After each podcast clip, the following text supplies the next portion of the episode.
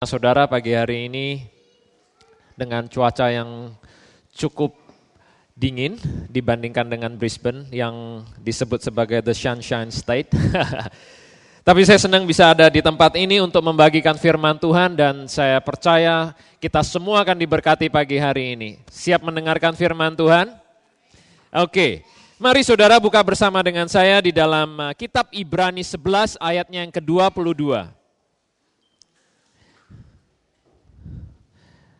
Slide-nya belum ready. Tapi mari buka bersama dengan saya sambil kita menunggu slide-nya. Ibrani 11 ayatnya yang ke-22.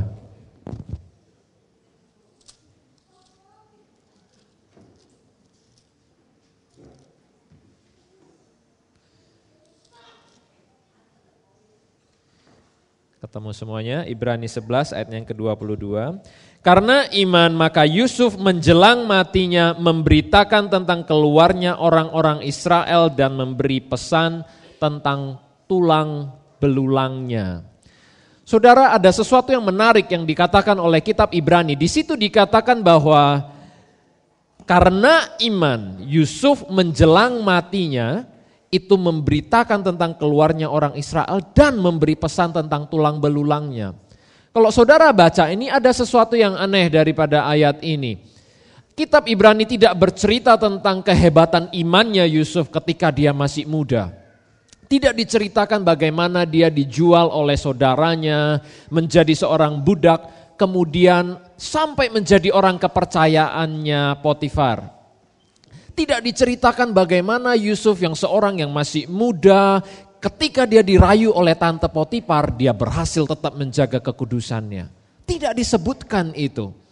Bahkan juga tidak disebutkan bahwa Yusuf berhasil mengartikan mimpi Firaun sampai akhirnya dia menjadi orang nomor dua di Mesir. Tidak disebutkan itu sebagai satu achievement di dalam imannya.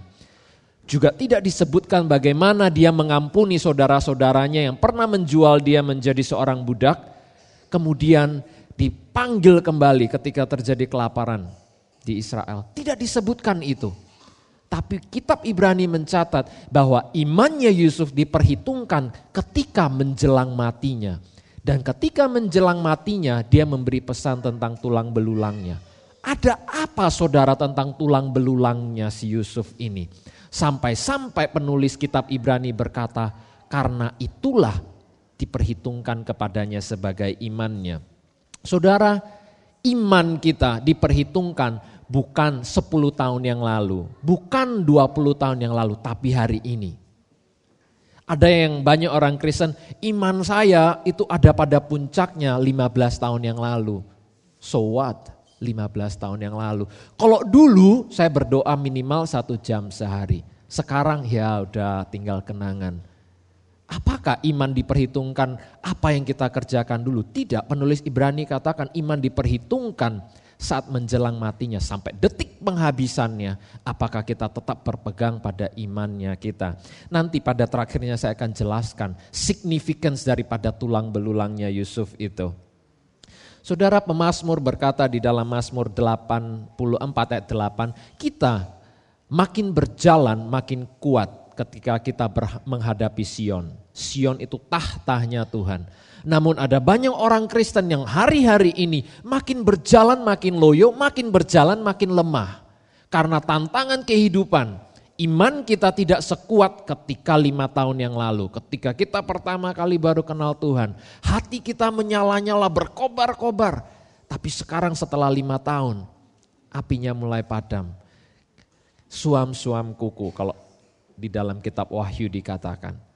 Saudara, hari ini kita akan melihat kalau kita tidak ada pada imannya kita, kalau kita tidak berjalan menghadapi Sion, maka iman kita akan mulai lemah. Nah, hari ini kita akan melihat pelajaran bagaimana iman kita itu diperhitungkan di matanya Tuhan. Apa pandangan Yesus tentang imannya kita? Tahukah saudara bahwa Yesus paling kagum dengan apanya kita? Sepanjang kitab Injil Matius, Markus, Lukas, Yohanes tidak pernah disebutkan bahwa Yesus kagum akan pengetahuan, akan hikmat daripada seseorang. Tidak pernah Yesus sebutkan itu. Tidak juga pernah disebutkan Yesus kagum dengan posisi jabatan, kekayaan, pangkat daripada seseorang. Bahkan Yesus Tuhan itu tidak kagum dengan praise, maaf saya katakan ini, tidak kagum dengan praise and worship dengan peralatan modernnya kita dengan sound system yang harga puluhan ribu bahkan ratusan ribu dolar. Kenapa? Karena kalau Tuhan mau praise and worship yang bagus, dia punya malaikat di surga yang sanggup bernyanyi dengan indah, yang perfect, yang tidak fals, saya tidak merendahkan tim musik di sini sama sekali enggak. Tapi kalau di surga, kalau malaikat menyanyi, memuji Tuhan, tidak ada yang fals. Mereka bisa bernyanyi pakai suara satu, suara dua, tiga, empat, lima, enam, dan tujuh. Kita bisa nyanyi sampai suara berapa? Paling suara satu, dua, tiga. Saudara perfect kalau di surga, kalau malaikat itu menyanyi. Jadi Tuhan tidak merasa kagum. Ya, dia senang kalau kita memuji dia, tapi itu di lain kesempatan saya ceritakan itu. Nah, saudara, apa yang membuat Tuhan itu kagum akan kita? Mari kita buka di dalam kitab Injil Lukas 7 ayat 9. Yang pertama, Yesus itu kagum akan imannya seseorang. Jesus was amazed with people's faith. Ingat cerita di dalam Lukas 7 ayat 9 di situ saya ceritakan aja. Ini cerita tentang seorang perwira Romawi ketika itu ada hambanya sakit dan kemudian dia datang minta Yesus untuk menyembuhkannya. Kemudian ketika Tuhan Yesus datang untuk dalam perjalanan ke rumahnya dia dia katakan Tuhan tidak layak aku menerima Tuhan di dalam rumahku. Katakan sepatah kata saja maka hambaku ini akan sembuh. Kemudian Yesus katakan begini, iman sebesar ini tidak pernah aku jumpai sekalipun di antara orang Israel. Dalam terjemahan bahasa Inggrisnya itu di situ lebih jelas. Dikatakan dipakai kata marvel, amaze, kagum. Iman sebesar ini belum pernah aku temui. Kemudian di dalam kitab Matius 15 ayat 28 ini cerita seorang perempuan yang anaknya kerasukan setan. Dia datang kepada Tuhan Yesus dan minta supaya anaknya disembuhkan. Tuhan Yesus pada waktu itu menolak untuk menyembuhkan anaknya untuk menguji imannya. Kemudian wanita ini terus merengek, terus memohon kepada Tuhan. Kemudian Tuhan Yesus mengatakan statement ini. Aku hanya diutus kepada domba yang hilang dari Israel. Ini perempuan orang Kanaan. Dengan kata lain Tuhan Yesus mau katakan, kamu tidak termasuk dalam hitungan.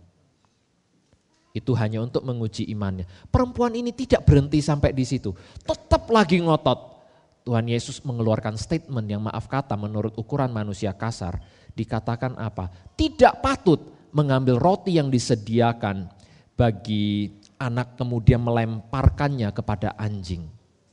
Bayangkan saudara, wanita kana, perempuan kanaan ini disamakan dengan seekor anjing.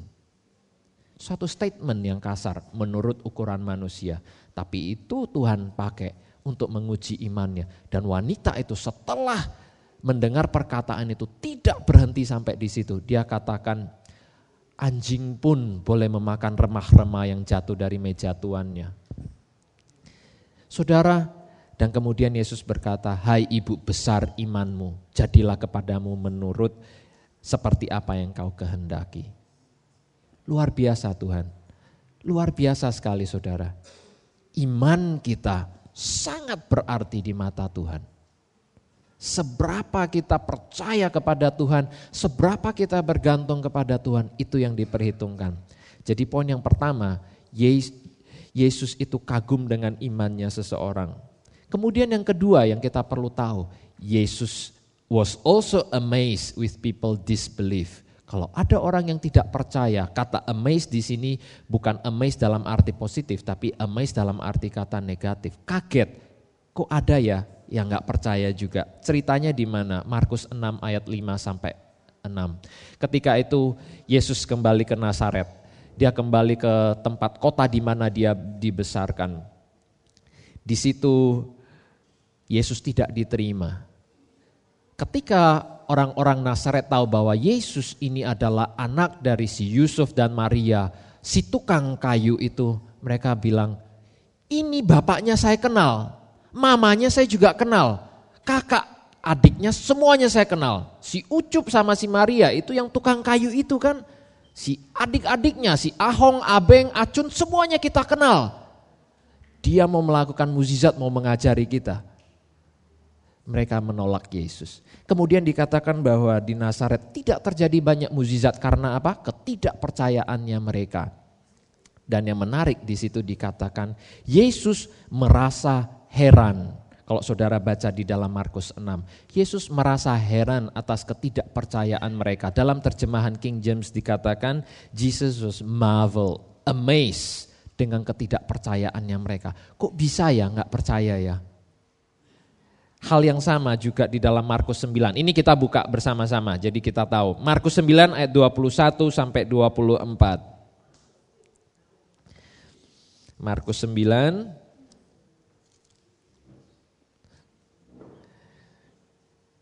Temu ya. Saya mulai dari ayat yang ke-20.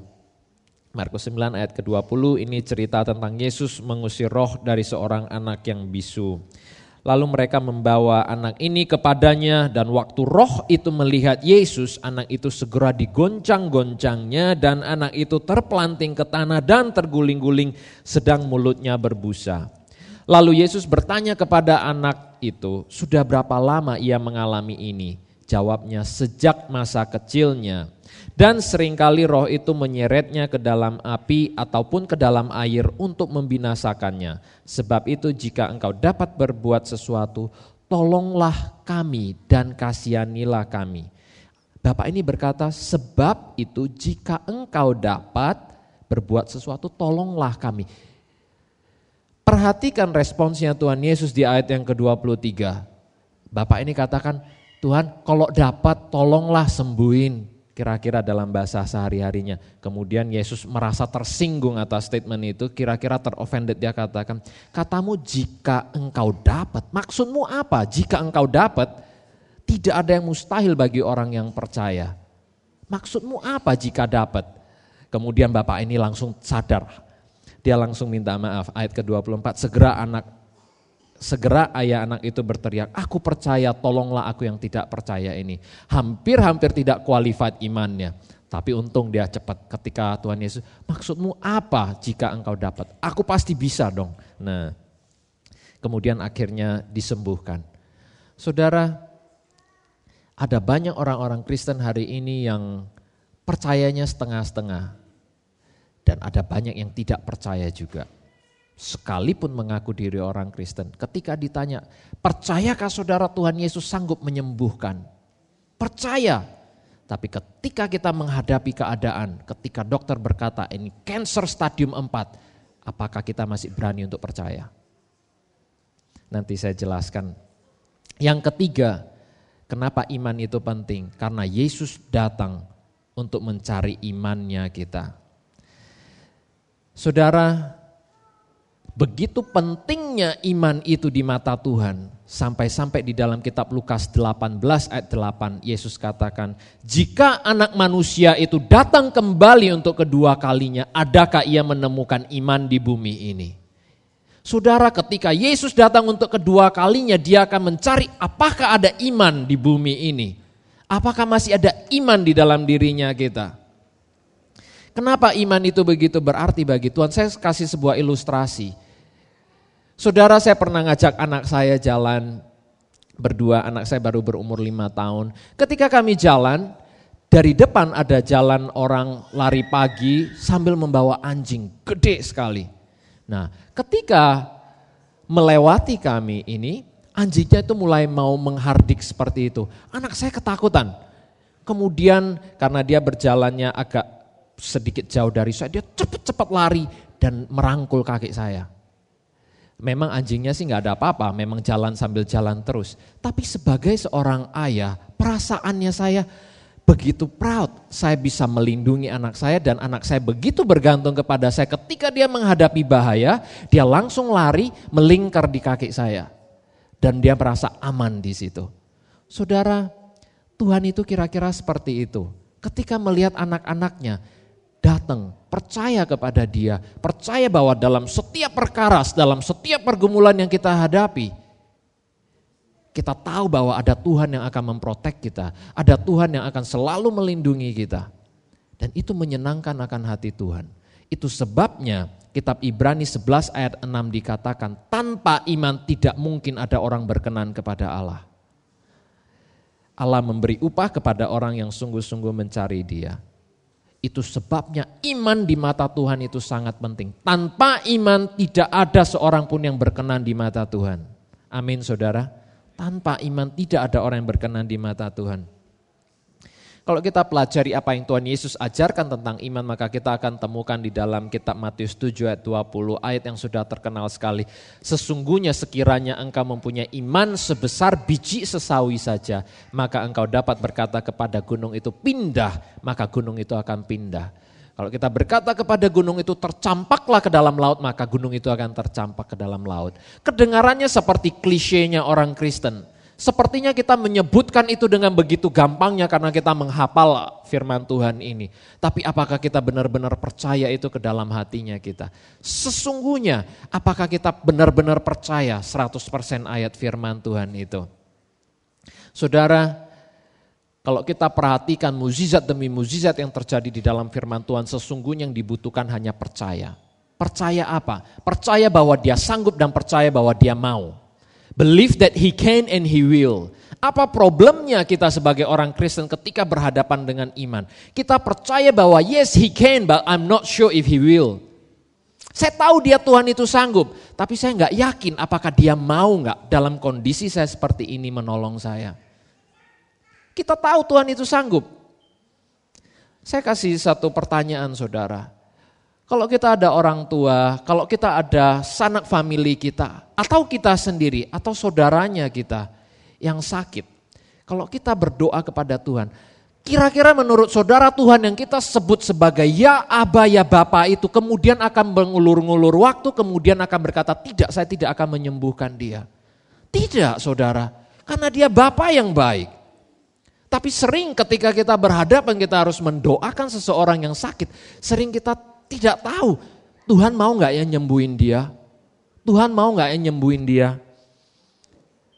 Atau kalau kita tidak mempunyai pekerjaan saat ini dalam kondisi ekonomi yang tidak terlalu baik, Tuhan, saudara, apakah menurut saudara kira-kira Tuhan akan membiarkan kita tidak mempunyai pekerjaan, tidak bisa menghidupi keluarga kita? Apakah itu kehendak Tuhan? Tidak, saudara. Kita hanya perlu minta dengan iman, percaya Tuhan akan menyediakannya. Itu that's basic dari imannya kita. Itu pelajaran yang paling basic dari kekristenan. Tapi ada banyak orang yang tidak berani percaya. Jangan-jangan ini nggak sesuai dengan kehendaknya Tuhan. Masa ada kehendak Tuhan untuk orangnya sakit kemudian mati? Ya ada waktunya memang. Tapi kalau kita mau berdoa untuk orang sakit, kita berdoa untuk kebutuhan kita apa saja, yakin percaya kita telah menerimanya. Itu yang diajarkan oleh Tuhan Yesus. Amin saudara. Saudara, sering kita percaya hanya setengah-setengah saja. Kita nggak berani percaya sungguh-sungguh. Karena apa? Kita hanya percaya kepada Tuhan, kita hanya ber, berani beriman ketika apa yang kita percaya itu make sense bagi kita. Ketika itu bertentangan dengan logikanya kita, kita tidak berani menaruh iman ketika dokter berkata ini cancer stadium 4, kita nggak berani beriman lagi.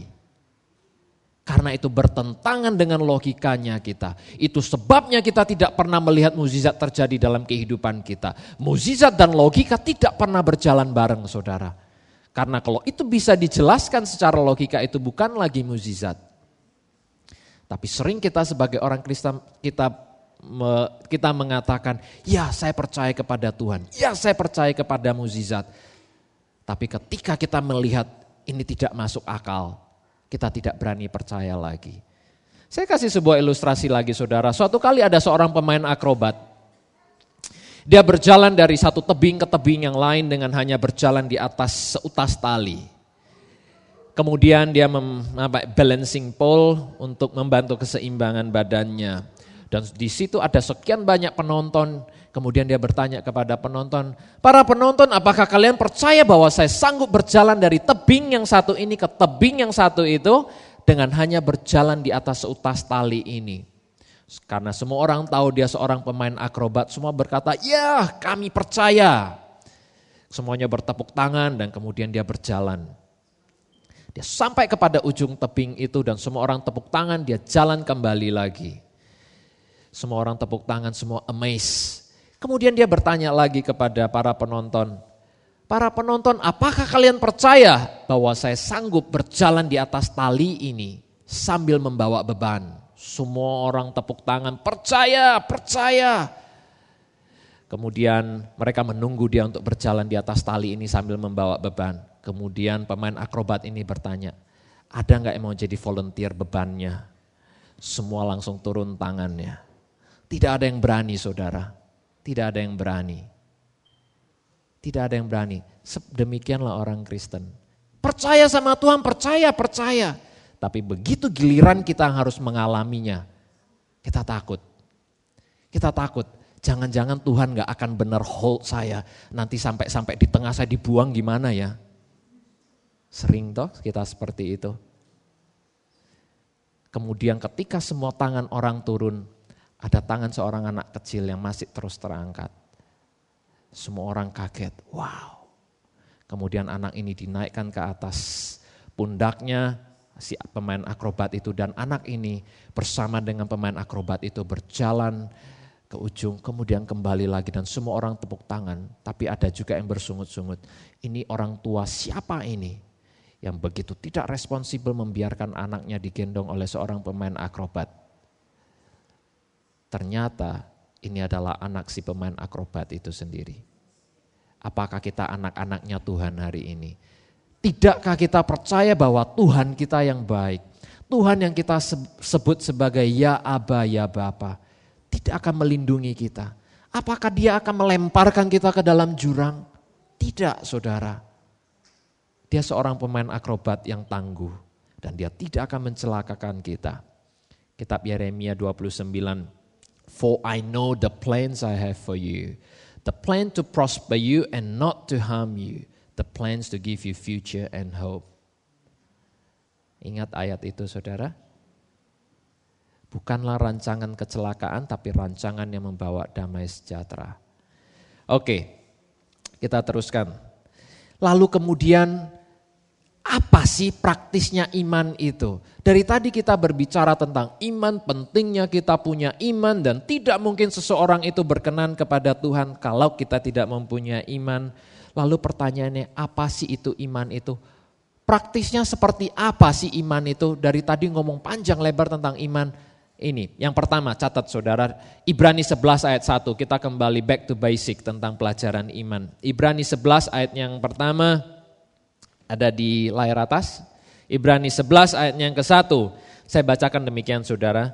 Iman adalah dasar dari segala sesuatu yang tidak dasar dari segala sesuatu yang kita harapkan dan bukti dari segala sesuatu yang tidak kita lihat. Garis bawahi sesuatu yang tidak kita lihat. Alkitab mengajarkan bahwa iman itu adalah visualizing future in present melihat apa yang terjadi di kemudian hari, tapi kita melihatnya sekarang, hari ini. Dunia mengajarkan seeing is believing. Lihat dulu dong baru percaya. Buktinya mana? Mana buktinya?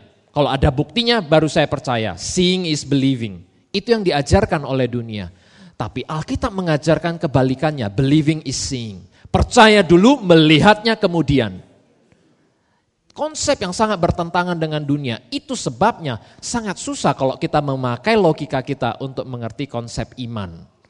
Itu sebabnya iman kita sering bertentangan dengan logika. Kenapa? Karena kita mau melihat dulu, ada buktinya baru percaya. Tapi Alkitab mengajarkan percaya dulu baru lihat nanti.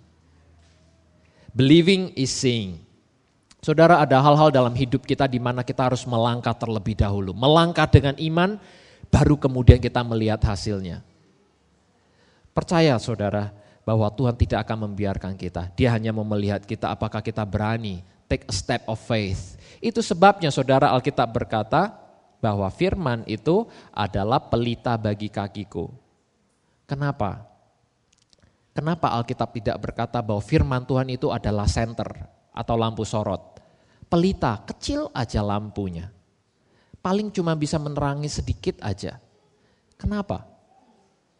itu membutuhkan langkah iman. Kita tidak tahu apa yang ada di depan sana, kita hanya diberi sebuah pelita, kita hanya cukup melihat apa yang ada di sekitar kita, kemudian kita melangkah. Kita tidak tahu apa yang ada di depannya kita. Sering orang Kristen mau, Tuhan kasih lampu sorot dong, supaya saya melihat ke depannya itu adanya apa, jadi saya yakin, oh ini toh plannya, blueprintnya Tuhan, kalau saya buka bisnis pasti berhasil, tahun ketiga cuannya balik semua, tahun kelima, tahun keenam saya sudah milioner, baru saya akan melangkah.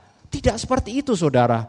Firman Tuhan bukan lampu sorot bagi kakiku, firman Tuhan adalah pelita bagi kakiku, kata firman Tuhan. Di situ dibutuhkan imannya kita. Percaya kepada Tuhan. Believing is seeing. Bukan seeing is believing. Saudara, saya pernah tadi saya saksikan kepada Bapak Gembala, saya berdoa sekitar 16 tahun untuk orang tua saya bisa mengenal Tuhan.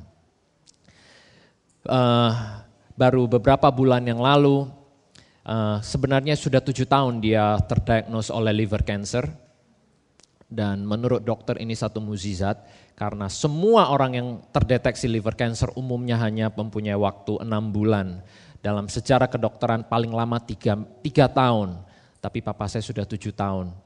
Karena ada maksud dan rencana Tuhan. Papa belum seorang yang percaya, ketika dia kondisinya mulai drop, akhir tahun lalu saya pulang ke Indonesia bolak-balik beberapa kali, kemudian saya bawa dia ke Cina untuk berobat, saya doakan, papa seorang, saya harus katakan bahwa papa seorang yang anti sekali dengan kekristenan. Sangat anti dengan kekristenan. Kita pernah ribut besar ketika saya menjadi orang Kristen dan ketika saya berbicara tentang kasih Tuhan, papa menentang sekali. Tapi menjelang detik-detik terakhir, papa mulai ketakutan. Kemudian ketika saya dipanggil pulang oleh mama, kondisi papa sudah kritis, karena pada malam itu papa mengalami sesuatu yang agak supranatural. Uh, dia menjerit-jerit kesakitan, padahal liver cancer itu harusnya tidak pernah sakit.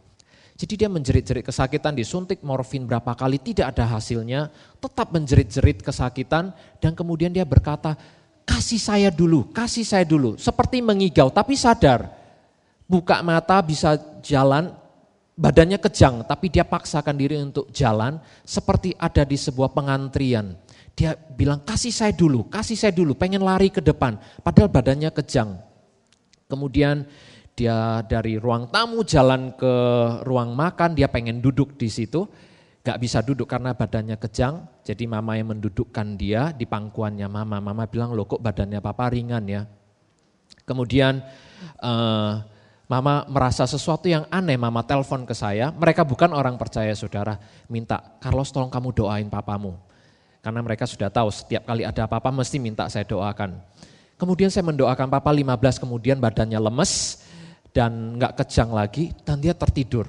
Saya malam itu saya merasakan sesuatu yang tidak enak dalam roh saya. Saya dari Brisbane, saya beli tiket, saya cari tiket.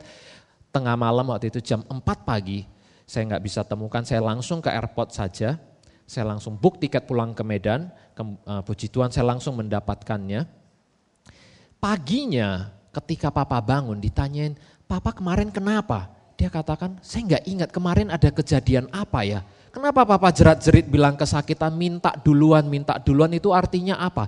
Dia nggak ingat sama sekali. Begitu saya tiba sampai di airport, saya nggak nunda-nunda waktu lagi. Saya berbicara, Pak, saya tahu papa sangat menentang kekristenan, tapi mungkin ini waktunya Papa perlu tahu tentang kebenaran, tentang kasih Tuhan. Saya berbicara tentang kasih Tuhan, saya berbicara tentang salib Yesus. Tidak ada penolakan lagi dari dia, dia hanya duduk mendengarkan. Dan kemudian saya panggil seorang hamba Tuhan dari GKPB eh, Medan, GKPB Medan untuk ikut bersama-sama dengan timnya kita bernyanyi untuk mendoakan Papa. Kemudian ketika hamba Tuhan ini datang, dijelaskan lagi tentang arti salib, tentang arti anugerah dan lain sebagainya. Kemudian karena saya tahu papa nggak bisa tidur, saya tanya kepada papa, papa kenapa selama ini takut? Papa takut karena papa nggak bisa, dia seorang dokter, jadi dia tahu waktunya sudah sangat dekat sekali. Dia sudah bilang, cancer ini nggak akan sakit, tapi kalau kalian sudah melihat papa mulai muntah darah atau keluar darah, itu artinya waktunya sudah dekat. Dan dia tahu waktunya sudah sangat dekat sekali. Kemudian saya tanya, papa kenapa? Papa ketakutan setiap malam nggak bisa tidur, takut karena nggak menghasilkan duit lagi, nggak bisa ini. Dia bilang nggak, papa nggak nggak takut soal duit karena semua anak-anak sudah jadi. Kemudian papa takut apa? Dia nggak berani jawab. Langsung saya todong dia, papa takut mati. Dia diam, dia menganggukkan kepala. Iya, papa takut mati. Saudara, di situ saya mulai berbicara bersama dengan hamba Tuhan itu kami saling ini Baru 10 menit kami berbicara. Kemudian papa berkata, bagaimana caranya saya harus terima Tuhan? Saya harus terima Tuhan, saya nggak bisa seperti ini. Setiap malam ketakutan, saya nggak bisa tidur dan nggak berani tidur. Kenapa? Karena saya takut besok pagi mungkin saya tidak bangun lagi. Saking ketakutan, dia sampai ber, sampai mencari buku tentang hipnotis supaya dia bisa tidur. Hari itu juga dia katakan, Pak bagaimana saya bisa terima Tuhan? Dalam waktu 10 menit kami bernyanyi, eh, Ku mau cinta Yesus selamanya. Ku mau cinta Yesus selamanya. Papa mulai menangis. Meskipun badai silih berganti dalam hidupku, ku mau cinta Yesus selamanya. Waktu papa mendengarkan itu dia menangis dan dia terima Tuhan di situ saudara. Dia terima Tuhan di situ. Setiap malam saya tidur dengan dia, setiap malam saya mendoakan, setiap malam dia minta diputarkan lagu-lagu gereja. Dan dia tertidur dengan nyenyak. Pagi bangun seger. Seminggu kemudian ketika saya dalam perjalanan mau kembali lagi ke Australia, saya ada di Jakarta, saya ditelepon lagi. Papa keluar darah. Saya terbang kembali lagi ke Medan, papa sudah di ruangan ICU. Kemudian uh, di situ saya, papa sudah mulai tidak sadar, dia buka mata, dia tahu saya datang. Saya bilang, Pak panggil terus nama Yesus. Kemudian dia panggil Yesus, Yesus tolong. Jam 3 pagi dia meninggal. Dalam keadaan baru tujuh hari mengenal Tuhan. Tepat seminggu baru mengenal Tuhan. Dan Tuhan sudah tunggu sekian lama. Tujuh tahun liver cancer belum pernah kedengaran saudara. Tujuh tahun liver cancer. Karena hanya Tuhan menunggu waktu untuk melembutkan hatinya. Dan Tuhan kasih kesempatan sampai pada detik-detik terakhir. Orang yang sangat menentang kekristenan. Akhirnya hatinya dilunakkan. Saudara kalau kita percaya kepada Tuhan. Kita berdoa tidak pernah berhenti. Percaya saudara, orang tua kita, anak-anak kita, siapa pun yang kita doakan akan dimenangkan. Akan dimenangkan. Akan dimenangkan saudara. Ketika adik saya di ruangan ICU itu, saya masih di Jakarta sedang dalam perjalanan kembali ke Medan. Adik saya di ruangan ICU bersama dengan papa, dia bilang karena kondisi papa darahnya sudah keluar banyak sekali, dia mulai nafasnya sudah mulai agak susah. Adik saya katakan kepada papa, "Pa, panggil satu nama dewa. Papa selama sekian puluh tahun ini sudah mengenal sekian banyak dewa. Panggil satu nama dewa yang membuat papa itu paling tenang, paling enak. Dan dia menyebut nama Yesus. Tuhan yang baru dia kenal selama satu minggu. Dan adik saya mendengar itu. Empat minggu yang lalu saya terima SMS dari adik saya. Ko, saya sudah dibaptis. Luar biasa saudara. Luar biasa. Bagaimana Tuhan bekerja? Kalau kita berdoa terus saudara, saya 16 tahun berdoa. Ya kadang saya melalui masa-masa di mana saya merasa apakah akan sampai waktunya ya? Apakah akan terjadi? Ya Tuhan itu setia dan dia menjawab satu persatu saudara. Papa, adik bersama dengan istrinya. Sekarang tinggal mama saya. Percaya saudara, faith is believing even when I don't see it. Yes, amin. Yang kedua, faith is obeying even when I don't understand it. Percaya sekalipun kita tidak mengerti bagaimana. Cerita yang paling terkenal dari Ibrani 11 ayat 8 tentang Abraham. Karena iman Abraham taat ketika ia dipanggil untuk berangkat ke negeri yang akan diterimanya menjadi milik pusakanya. Lalu ia berangkat dengan tidak mengetahui tempat yang akan dia tuju. Ketika itu Abraham berumur 75 tahun, mungkin dia sedang hidup dengan pensiun dari governmentnya, dia hidup mungkin sudah pensiun, sudah enak. tiba-tiba dipanggil oleh Tuhan keluar dari Urkastim ke tanah perjanjian. Dia tidak mengerti tempatnya ada di mana, tapi dia hanya taat, dia berjalan, dia melangkah, dan Tuhan katakan keluar dari social dari tempat securitymu, ikut aku, ini social insecurity, tapi kamu akan dapatkan security di dalam aku. Security in God. Bukan social security yang seperti Abraham nikmatin pada waktu itu. Abraham percaya dan itu diperhitungkan kepadanya sebagai iman. Pernahkah saudara kita menghadapi keadaan di mana membutuhkan iman kita melangkah seperti Abraham? Tadi saya sudah kasih contoh, ada yang banyak yang pengen start bisnis, alasannya modal saya nggak cukup. Kira-kira Tuhan bisa nggak kasih saya jaminan kalau saya jalan buka bisnis ini cuannya akan berapa banyak? Seringkali tidak saudara, tapi dibutuhkan langkah iman. Ataupun dalam hal yang lain, dibutuhkan percaya terlebih dahulu. Sekalipun kita tidak mengerti bagaimana caranya, Di situlah iman diperhitungkan. Believe, percaya, sekalipun tidak mengerti. Obey, taat kepada Tuhan. Kemudian yang ketiga, faith is thanking God before I receive it. Percaya dan mengucap syukur kepada Tuhan sebelum kita menerima itu iman. Markus 11 ayat 24, apa saja yang kamu minta dan doakan, percayalah bahwa kamu telah menerimanya, maka hal itu akan diberikan kepadamu.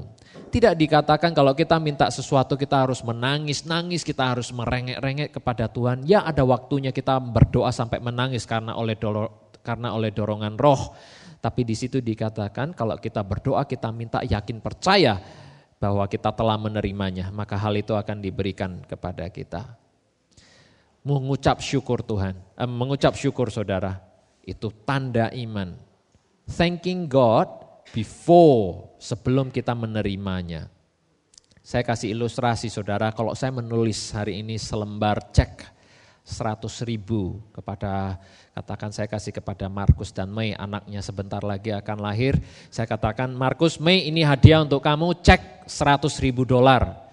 Kira-kira Markus akan tunggu enggak sampai ceknya itu sudah dicairkan, baru dia thank you ya, saya sudah ininya. Mungkin dia akan kayak begitu karena dia ah ini cek 100 ribu dari Carlos mah paling cek kosong ini. Saya ganti contohnya, kalau Richard Branson, saudara tahu ya Richard Branson yang punya Virgin Blue, dia yang tulis cek 100 ribu ini, dia katakan Markus Mei ini cek 100 ribu buat kamu. Kira-kira Markus sama Mei nunggu nggak sampai ceknya itu sudah dicairkan baru say thank you? Tidak, dia tahu nih cek nggak mungkin cek kosong dari Richard Branson pasti mereka akan langsung thank you, thank you sambil menyembah-nyembah mungkin ya. ya Markus. Saudara, Alkitab ini, firman Tuhan ini, itu banyak berisi janji-janjinya Tuhan. Kira-kira ini seperti cek dari Tuhan, tapi dibutuhkan iman untuk mencairkan cek itu. Tidak banyak yang percaya tapi itu hanya sekedar cek itu kita pegang, tapi tidak pernah kita cairkan. Itu sebabnya kita tidak pernah menerima apa-apa. Tapi untuk mencairkan cek itu dibutuhkan iman. Iman timbul dari pendengaran-pendengaran akan firman Tuhan. Amin saudara. Mau kita mencairkan cek ini? Harganya mahal saudara. Kalau kita tahu mencairkan cek setebal ini, bayangkan cek satu lembar aja worthnya itu bisa ribuan ratusan ribu dolar. Apalagi cek setebal ini saudara. Coba kita cairkan, kita akan menjadi orang paling kaya. Kaya di dalam rohaninya kita. Amin. Di lain kesempatan saya akan bagikan bahwa faith is giving even when I don't have it. Memberi sekalipun saya tidak memilikinya, itu iman. Iman juga trusting even when it doesn't make sense. Percaya ketika itu tidak masuk akal, itu iman. Empat poin yang sudah saya bagikan saudara, sekarang kita kembali lagi kepada cerita Yusuf tadi. Ada apa sih dengan tulang belulangnya Yusuf? Sampai-sampai penulis Ibrani berkata karena itulah diperhitungkan kepadanya sebagai iman. Saudara mari buka bersama dengan saya di dalam kejadian 50 ayat 24 sampai 25. Yusuf mati dan dia dikubur di Mesir. Tapi kita baca menjelang matinya dia katakan apa di dalam kejadian 50. Saya bacakan dengan cepat kejadian 50. Ayat 24 sampai ayat yang ke-25 berkatalah Yusuf kepada saudara-saudaranya tidak lama lagi aku akan mati tentu Allah akan memperhatikan kamu dan membawa kamu keluar dari negeri ini ke negeri yang telah dijanjikannya dengan sumpah kepada Abraham, Ishak dan Yakub. Lalu Yusuf menyuruh anak-anak Israel bersumpah katanya tentu Allah akan memperhatikan kamu pada waktu itu kamu harus membawa tulang-tulangku dari sini dia beri pesan, tulangnya itu harus dibawa dari sini. Ada dua hal yang kita perlu tahu. Yang pertama, dia menyebutkan janji Tuhan kepada Abraham, Ishak dan Yakub tentang sebuah tanah perjanjian. Ketika itu Yusuf ada di negeri Mesir, dia ada di tanah Mesir. Tapi dia tahu dari nenek moyangnya bahwa ini bukan tanah perjanjian, ada tanah perjanjian yang lain. Itu sebabnya dia katakan, saya tidak melihat tanah perjanjian itu tapi tulang-tulang saya harus dibawa. Kalau nanti kalian keluar dari negeri Mesir ini jangan lupa bawa tulang-tulangnya saya. Sekalipun dia pada waktu itu keadaan cukup baik, dia orang nomor dua di Mesir, belum ada tanda-tanda penindasan bangsa Mesir terhadap orang Israel. Belum ada tanda-tanda itu. Belum ada tanda-tanda perbudakan ataupun tanda-tanda penindasan. Tapi dia karena mengenal firman Tuhan, apa yang dikatakan oleh nenek moyangnya, ini bukan negeri kita yang sesungguhnya. Ada sebuah tanah perjanjian. Kalau kalian nanti masuk ke tanah itu, jangan lupa bawa tulangnya saya. Itu hal yang pertama. Kemudian hal yang kedua, dia mendapat warisan dari bapaknya Yakub. Kejadian 48. Buka bersama dengan saya kejadian 48 ayat yang ke-21 dan ayat yang ke-22. Kejadian 48 ayat 21 sampai 22. Kemudian berkatalah Israel, Israel itu bapaknya, kepada Yusuf, uh, tidak lama lagi aku akan mati, tetapi Allah akan menyertai kamu dan membawa kamu kembali ke negeri nenek moyangmu. Diulangin lagi tentang sebuah tanah perjanjian. Dan sekarang aku memberikan kepadamu sebagai kelebihanmu daripada saudara-saudaramu suatu punggung gunung yang kurebut dengan pedang dan panahku dari tangan Amori. Dia mendapat sebuah warisan dari bapaknya tentang sebuah punggung gunung. Dan punggung gunung itu ada di tanah perjanjian itu. Nanti kita lihat signifikansinya apa. Ada dua hal yang membuat dia berkata tentang memberi pesan tentang tulang belulangnya. Pertama dia tahu janji Tuhan harus membawa bangsa Israel kembali ke tanah perjanjian. Kedua dia menerima warisan dari bapaknya, sebuah punggung gunung yang direbut oleh bapaknya. Itu harta warisannya, itu punyanya dia, itu haknya dia dan dia harus memilikinya. Tapi sampai menjelang matinya dia tidak melihat itu satupun yang tergenapi. Tapi apakah berarti imannya sia-sia? Apakah berarti imannya mati demikian saja? Tidak saudara, imannya tidak sia-sia. Karena puncak daripada imannya itu akan kita baca di dalam Yosua 24 ayat yang ke-32. Ini menarik sekali saudara. Ketika saya mengerti ini saya katakan ini orang luar biasa sekali. Yosua 24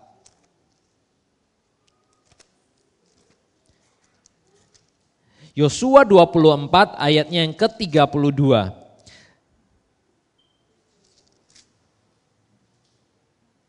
mulai 31 lah ya.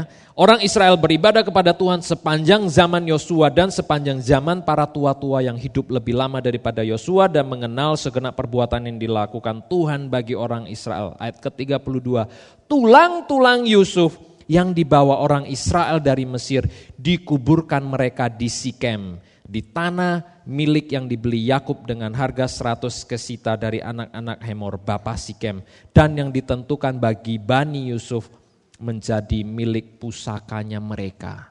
Saudara 400 tahun kemudian pada zamannya Yosua imannya diperhitungkan. Tulang-tulangnya akhirnya kembali ke tanah perjanjian dan dikuburkan di Sikem di tempat warisan yang telah diberikan oleh bapaknya kepada dia. Saudara, ini sesuatu yang luar biasa sampai penulis Ibrani berkata karena tulang-tulang, karena menjelang matinya Yusuf yang memberi pesan tentang tulang belulangnya itu diperhitungkan sebagai iman. Imannya sekalipun dia tidak melihat, bahkan sampai mati pun dia tetap mengklaim apa yang telah dijanjikan oleh Tuhan itu tetap bagiannya dia. Apa yang diberikan oleh bapaknya punggung gunung Sikem itu tetap punyanya dia. Iman yang sampai ke dalam tulangnya dia. Iman yang masuk sampai kepada tulangnya. Bahkan kematian pun tidak menghilangkan imannya dia. Ini yang luar biasa saudara. Ini yang luar biasa. Dan kalau kita ikutin ceritanya, di tempat itu, di sumur Yakub itu, terjadi suatu kegerakan rohani yang besar pada zamannya Tuhan Yesus. Ketika Yesus berbicara dengan perempuan Samaria di dekat sumur Yakub itu, terjadi revival besar. Wanita pelacur ini bertobat dan seluruh orang yang ada di desanya itu ikut bertobat. Di mana tertanam iman yang kuat, iman yang sampai kepada tulang, terjadi revival besar. Saudara, mau kita melihat campur tangan Tuhan dalam hidup kita, miliki iman sepertinya iman Yusuf. Iman yang masuk sampai ke dalam tulang. Yang tidak peduli apa yang terjadi di sekitar kita, kita tahu Tuhan tetap Tuhan. Dia sanggup dan dia mau. Itu iman saudara. Iman yang tidak tergoncangkan oleh logikanya kita. Iman yang tidak tergoncangkan oleh keadaan di sekitarnya kita. Percaya sampai kepada tulangnya kita. Tidak hanya sekedar di permukaan kulit, tidak sekedar hanya pada daging, tapi masuk sampai kepada tulang. Itu sebabnya penulis Ibrani berkata, karena itulah diperhitungkan kepadanya sebagai imannya dia. Karena tulang belulangnya itu. Saya minta pemain musik, Pak Santo mungkin bersama dengan tim musik kita nyanyikan lagu yang uh, tadi itu uh, apa ya lagunya? Kurasakan kasihmu Tuhan ya Pak ya. Kita mau mengalami mujizat Tuhan dalam hidupnya kita. Kita mau mengalami kuasanya Tuhan. Siapa yang bosan dengan kehidupan kekristenan kita yang penuh dengan teori saja. Yang mau melihat campur tangan Tuhan yang besar yang mau melihat revival terjadi, bahkan dalam gereja ini. Kita semua mau melihat itu terjadi.